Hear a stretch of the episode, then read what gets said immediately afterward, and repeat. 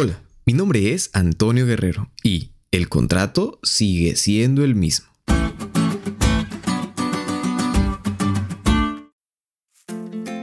¿Qué tal amigos? Feliz sábado.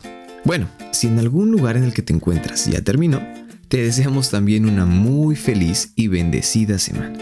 Sin duda alguna hemos visto las obras de nuestro Dios en cada día que pasa, y estoy seguro que así seguirá siendo. Pero bueno, es momento de comenzar con el estudio de esta nueva semana. Y lo hacemos con un mensaje que fue dado hace mucho tiempo atrás. Pero este mismo mensaje es dado hoy para el pueblo de Dios. Este mensaje lo encontramos en el tercer capítulo de Malaquías, versículo 10, que dice, Traigan todo el diezmo a la tesorería, y haya alimento en mi casa. Y pruébenme en esto, dice el Señor Todopoderoso a ver si no abro las ventanas del cielo y vacío sobre ustedes bendición hasta que sobreabunde. Este contrato sigue siendo el mismo, el mismo en el pasado y el mismo ahora.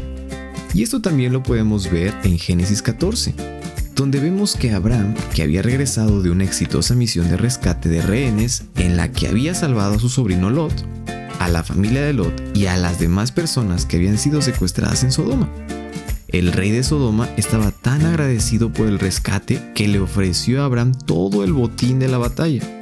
Abraham no solo rechazó la oferta, sino además le dio el diezmo de todo lo que poseía a Melquisedec.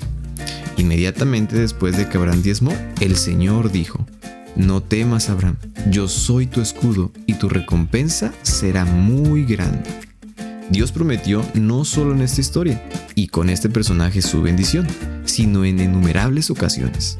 Promete su compromiso de bendición a aquellos que también cumplan con el contrato del diezmo. Y en toda esta semana vamos a poder averiguar mejor de lo que estamos hablando. Estudiaremos sobre qué es el diezmo, cuánto es, por qué se debe dar y muchas cosas más que nos ayudarán a aprender a hacerlo de la manera correcta. Así que amigos, no se pueden perder ningún podcast de esta semana.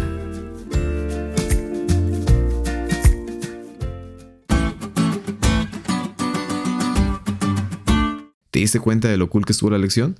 No te olvides de estudiarle y compartir este podcast con todos tus amigos. Es todo por hoy, pero mañana tendremos otra oportunidad de estudiar juntos.